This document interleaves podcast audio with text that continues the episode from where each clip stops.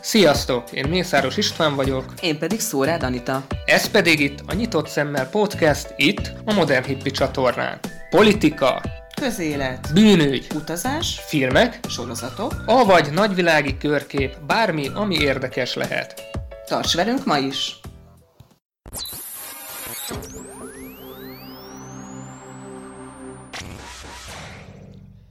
A Nyitott Szemmel Podcast egyik legfontosabb témája a globális felmelegedés, a klímaváltozás és maga a környezetvédelem.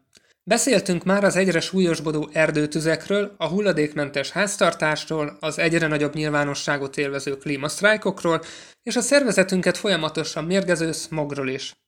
Sajnos ez a téma szinte kifogyhatatlan mennyiségű perspektívából közelíthető meg. A célunk, hogy felhívjuk a figyelmet a probléma valódi mértékére, hogy egyre tágabb körben kapjon publicitást, de az is, hogy ráébresszük a hallgatóinkat arra, hogy a legkisebb cselekedet is számít, még a jelenlegi helyzetben is. De vajon tudjuk-e azt, hogy mi maga a globális felmelegedés? Ráadásul ezt át is nevezték időközben klímaváltozásra. És hallhatjuk azt is, hogy klímavészhelyzet van, és hogy klímakatasztrófa történik. Most a környezetvédők marketingesei végzik ilyen jól a dolgukat, vagy van különbség ezek között? És a fenébe is. Mégis mi történik valójában? Erre a kérdésre próbálunk választ adni a következő percekben, de mielőtt belevágnánk, kérlek titeket, hogy lájkoljatok minket Facebookon és Instán is, ahol Modern Hippie Vlog néven vagyunk fent. Na de, nézzük, hogy mi is történik a Földünkkel. Nem az kever bajba minket, amiről nem tudunk, hanem az, amiről hisszük, hogy igaz, azonban mégsem az. Ezt Mark Twain mondta, és a klímaváltozáshoz való viszonyunkban bizony nagyon is megállja a helyét. Kezdjük azzal, hogy a földi éghajlat mindig is változott. Az elmúlt 150 ezer évben 12 fokos eltérések, ingadozások is voltak. Eközben rengeteg faj pusztult ki, de közben rengeteg másik faj is jött létre. Az ingadozó hőmérséklet miatt pedig az őseink sem tudtak egy helyben letelepedni, ugye folyamatosan vándoroltak, vadáztak és gyűjtögettek. A legutóbbi jégkorszak nagyjából tízezer évvel ezelőtt ért véget, a jégtakaró pedig visszahúzódott a jelenlegi helyére. Ettől kezdve pedig valójában a természetes ingadozás nagyjából egy fokon belül maradt. Így az ember is le tudott telepedni, és meg is kezdődött a civilizáció építése. A magyarázat arra, hogy ekkora ingadozások hogyan is történhettek az éghajlatban korábban, csillagászati jellegűek, és főként a Föld pályájának módosulása áll a háttérben. Ezen kívül természetesen ismeretesek meteorbecsapódások, illetve erőteljes vulkáni tevékenységek is. Azonban az elmúlt tízezer évben mondhatni állandósult a Föld éghajlata, az évszakok élesen elkülönültek egymástól, és folyamatosan követték egymást. Még az én gyerekkoromból is más emlékeim vannak, pedig hát nem vagyok azért olyan öreg. Akkoriban nem az volt, mint amit mostanság látok, hogy hol a félcentés havon, hol a locskos aszfalton húzzák szánkóval a gyereket, mert legalább van némi hó. Nem. Amikor én egy gyerek voltam, akkor télen sokáig volt hó, és nem ilyen szírszar, mint manapság, hanem ha beleborultam a szánkóról, akkor úgy kellett kiásni. De mondok még valamit. Soha sem felejtem el, bár fogalmam sincs, hogy miért, talán mert fotografikus memóriám van, de volt olyan, hogy felvettem az időjárás jelentést VHS kazettára, mondván, hogy pár év múlva el sem hinnénk, hogy egy-két napig 36-37 fokos hőséget mutatott a képernyőn. Ma már azonban teljesen átlagos dolognak számít, akár hetekig is, és amikor pár éve nekiindultunk egy montenegrói körutazásnak, bizony csak Horvátországig jutottunk, és ott is 42 fok volt árnyékban. De 90-es évek végéről van olyan újságcikkem is, amiben a rendkívüli hőhullámról írnak, holott csak 34 fok volt pár napig. Szóval igen, az éghajlat szinte állandósult, stagnált, az ipari forradalom óta viszont valami feltűnően megváltozott. Először csak a mérésekben mutatkozott a probléma, először csak a tudósok kezdtek el aggódni és figyelni, de azt hiszem mára már mindannyian a bőrünkön tapasztaljuk, hogy valami bizonyít nem stimmel. A globális felmelegedést az üvegházhatású gázok okozzák. Ilyen például a széndiokszid, a metán, az ózon, de a dinitrogénoxid, a HFC és a PFC is. Az üvegház hatás egyáltalán nem probléma, sőt feltétele az életnek. Ez annyit jelent, hogy a napból érkező sugárzás megérkezik a Föld légkörébe, felmelegíti a Földet, majd visszakerül az űrbe. Az üvegházhatású gázok viszont ennek egy részét a Föld légkörében tartják, nem engedik vissza az űrbe, és ez azért jó dolog, mert mínusz 1000 Celsius fokban kevésbé éreznénk komfortosan magunkat. De ugye tudjuk, hogy a jóból is megárt a sok. Ha túl sok üvegházhatású gáz kerül a légkörbe, akkor egyre több és több sugárzás marad benne, ami egyre inkább melegíti azt, és ezáltal a Földet is. Az üvegház hatás és a globális felmelegedés közötti összefüggést már 1896-ban leírta egy svéd kémikus, de az első bizonyított kutatásokat Roger Revel végezte az 1950-es évek végén. És amit akkor látott és megmutatott, az nagyon ijesztő volt. A szénmonoxid szintet mérte a légkörben, és két tanulságot is levont belőle. Az egyik, hogy folyamatosan nő és csökken, ciklikusan, egy éven belül. Ennek az az oka, hogy a kontinensek nagy része az egyenlítőtől északra fekszenek, ahol a növényzet nagy része is található. És nyáron, amikor a föld ezer részét éri több napsugárzás, a növények kizöldülnek, dúsak lesznek, és rengeteg széndiokszidot nyelnek el. Azonban ősszel a levelek lehullanak, nem nyelnek el már annyi CO2-t, így újra megemelkedik a légkörben. Ez az éves ciklus oka. Azonban már pár év után világossá vált a tendencia, miszerint két év múlva már az éves legalacsonyabb szint is jóval magasabb volt, mint akkor a legmagasabb. És bizony ez így megy tovább folyamatosan, ha nem változtatunk, mondták akkor. És változtattunk? Hát egyébként igen, sok mindent, de nem jó irányba. A széndiokszid szintjének a mértékegysége a ppm, ami részecske per millió részecskét jelent. Az 1880-as években ez 280 ppm körül mozgott, és az elmúlt 800 ezer évben soha nem lépte át a 300 ppm küszöböt. Amikor a kutatások és a figyelmeztetések megkezdődtek az 1950-es évek végén, már 310 ppm volt, 2013-ban elértük a 400 ppm szintet, jelenleg pedig 411 ppm körül mozgunk. A metán egyébként 80-szor erősebb üvegházhatású gáz, de a tendencia itt is hasonló. Az 1880-as években 775 ppb volt, vagyis részecske per milliárd, míg jelenleg 1886 ppb. A dinitrogénoxid más néven a K-gáz pedig 300-szor is erősebb, mint a CO2, és a kezdeti 270 ppb-ről 331 ppb-re emelkedett, ráadásul ez főleg az utolsó 50 évünkben. Ezek és egy sor más hasonló tulajdonságokkal rendelkező gáz felelős a természetesnél sokkal gyorsabb melegedésért, ami szerint már most közel egy fokkal melegebb az átlag hőmérséklet, mint az 1800-as évek elején. És ha egy foknál ilyen erős hatásai vannak, akkor ijesztő belegondolni, hogy a Párizsi Klímaegyezményben lefektetett két fokos maximum is beláthatatlan következményekkel járhat, ha pedig azt is átlépjük, már pedig jelenlegi kutatások szerint, ha nem kezdünk el tényleg érdemi és erőteljes lépéseket tenni, az évszázad végére akár a 4-5 fokot is elérhetjük, akkor az egyszerűen a kihalásunkkal egyenértékű. Egyébként halkan jegyzem meg, hogy amikor legutóbb 4 fokkal melegebb volt az átlag hőmérséklet, akkor pálmafák voltak az északi sarkon, nem éltek még emlősök, és a föld nagy része lakhatatlan pokol volt. És itt fontos szóvá tenni azt a félreértést is, hogy nem. Nem a földet kell megmentenünk. A föld tök jól el volt nélkülünk is, és tök jól el is lesz. Itt rólunk van szó, és meg annyi változatos és fontos fajról. Jelenleg is zajlik egy kihalási hullám, és ha nem vigyázunk, mi magunk is bele fogunk tartozni. És nem két-háromszáz évről van szó, de nem is százról, vagy akár ötvenről. Már a mi életünkben pusztító tapasztalatokat fogunk szerezni, a mi gyerekeinkre és unokáinkra pedig egyszerűen a pusztulást, éhezést és kínszenvedést hagyjuk. És most komolyan, nem még a pofánkról a bőr. De akkor most mi a különbség a globális felmelegedés és a klímaváltozás között? Vagy miért kellett átnevezni? A kettő egy és ugyanaz, de mégsem. Mondhatnám úgy is, hogy minden globális felmelegedés klímaváltozás, de nem minden klímaváltozás globális felmelegedés. A globális felmelegedés az indikátora azoknak a folyamatoknak, azoknak az eseményeknek és következményeknek, amit mi ma már klímaváltozásként ismerünk.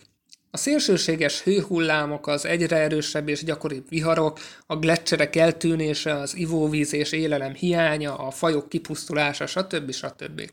A klímaváltozás valójában a tartós és erőteljes éghajlatváltozást jelenti. Ahogy mondtam, régen is sok ilyen volt, ráadásul rendkívül magas méreteket is öltött, de ezek mind természetes okokból következtek be, és évezredek alatt mentek végbe.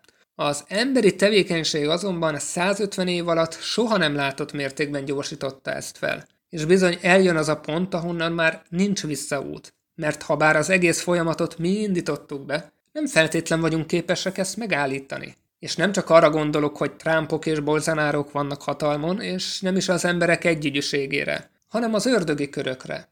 A sarkvidék olvadása során ugyanis rengeteg további üvegházhatású gáz kerül a felszínre, ahogy az egyre gyakoribb erdőtüzek során is. És ezek az események folyamatosan egyre inkább fűtik a légkört. Ez viszont nem jelenti azt, hogy nincs értelme cselekednünk, ez pontosan azt jelzi, hogy a baj rohadt nagy, és azonnal drasztikus beavatkozásra lenne szükség ahhoz, hogy ne megállítsuk a klímaváltozást, hanem olyan szinten tartsuk, hogy az emberi faj egyáltalán fennmaradhasson. Tehát a klímaváltozás természetes folyamat, de az emberi tevékenység soha nem látott mértékben gyorsította azt fel, főként az üvegházhatású gázok kibocsátása révén, de nagy szerepet tölt be egyébként az erdőírtás, a földhasználat, az állattenyésztés és az ózonjuk elvékonyodása is.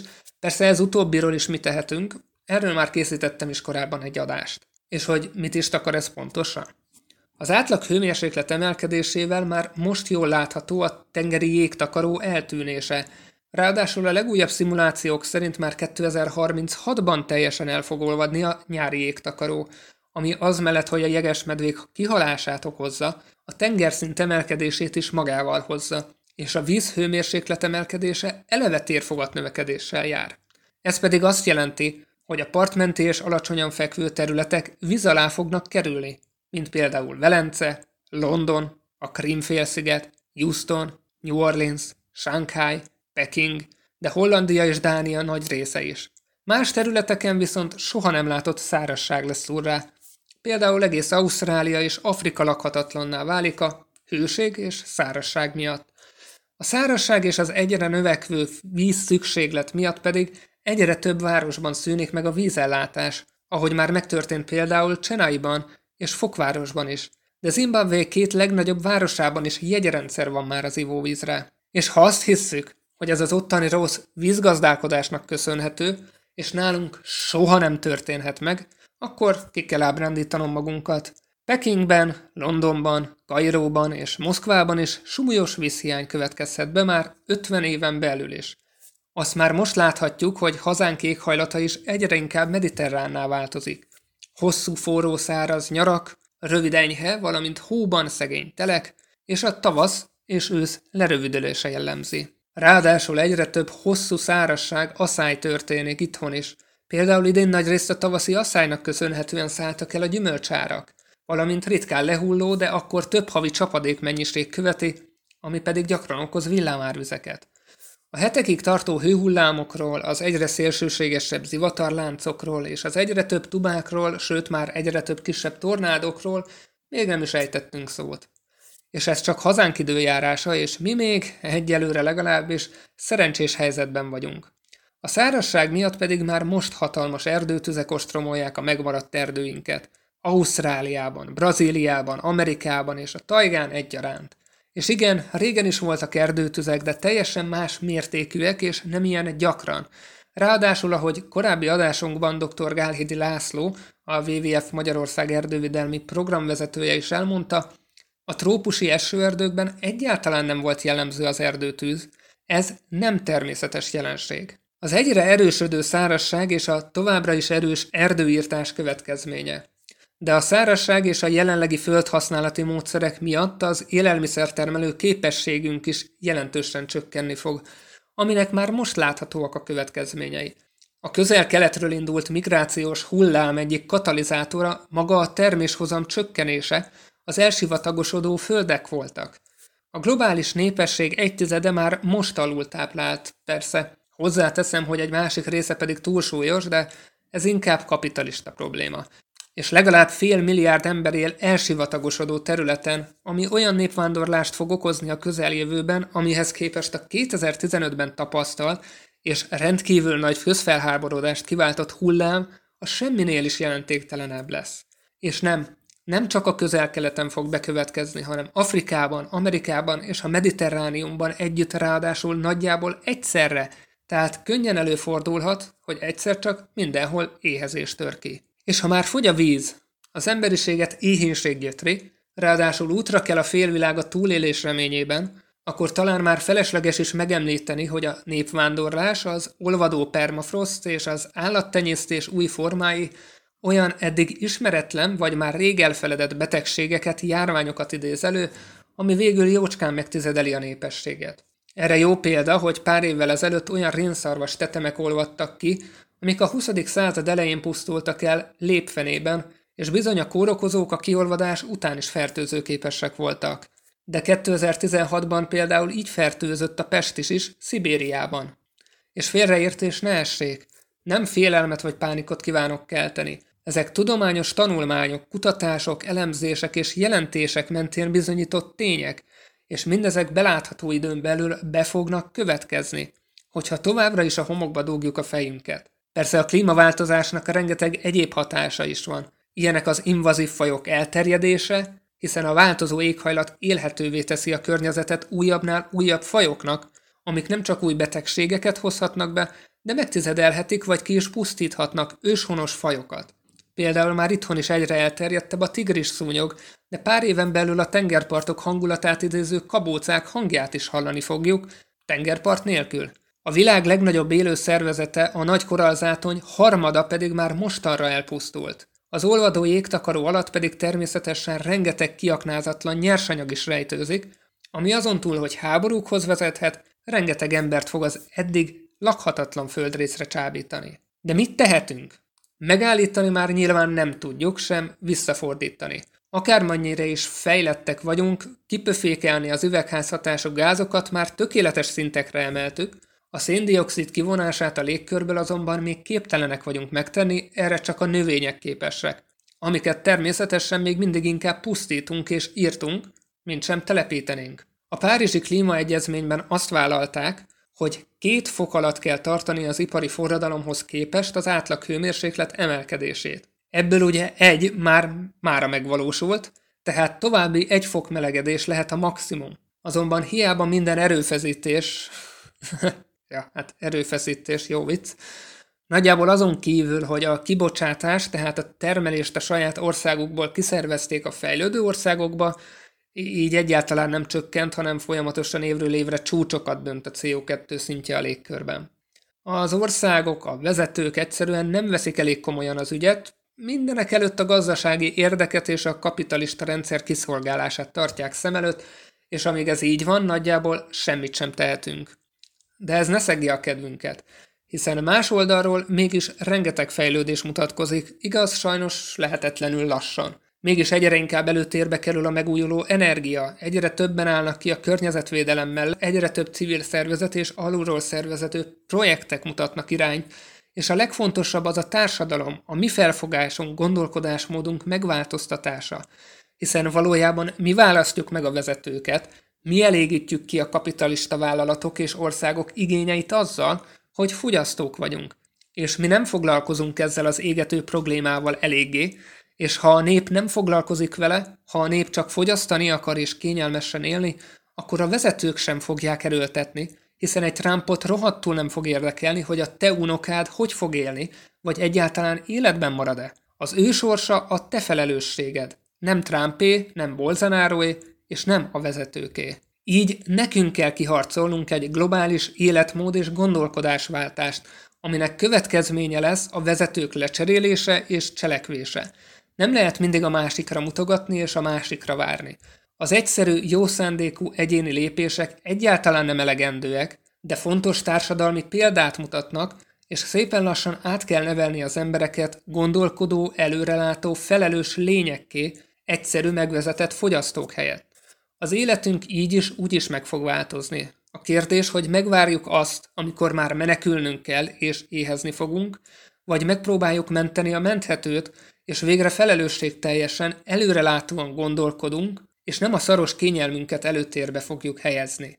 Ez nem egyszerű feladat, és rohadt sok kompromisszummal fog járni, és egyáltalán semmi garancia nincs a sikerre. De ha nem teszünk semmit, akkor az garancia arra, hogy a gyermeked vagy a unokád egyszerűen szenvedni fog. Gondolkodjunk el ezen mindannyian, és higgyük el, hogy minden lépés számít, ami egy élhetőbb, jobb világért tesz. Kezdjük el a gyerekeket a környezetvédelemre tanítani, és felkészíteni a közelgő változásokra, veszélyekre, és saját magunkat is. Természetesen három hetente mi is újabbnál újabb témaköröket boncolgatunk a klímaváltozással, környezetvédelemmel kapcsolatban, így ha érdekel a téma továbbra is, avagy érdekel egyáltalán a jövőd, akkor iratkozz fel mindenképpen. Köszönöm, hogy velünk tartottál ma is, és kérlek, járj nyitott szemmel a világban. Peace!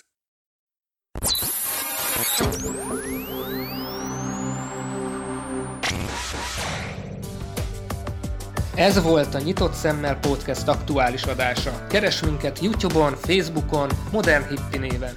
Iratkozz fel és lájkolj minket, hogy ne maradj le az újdonságokról. Peace!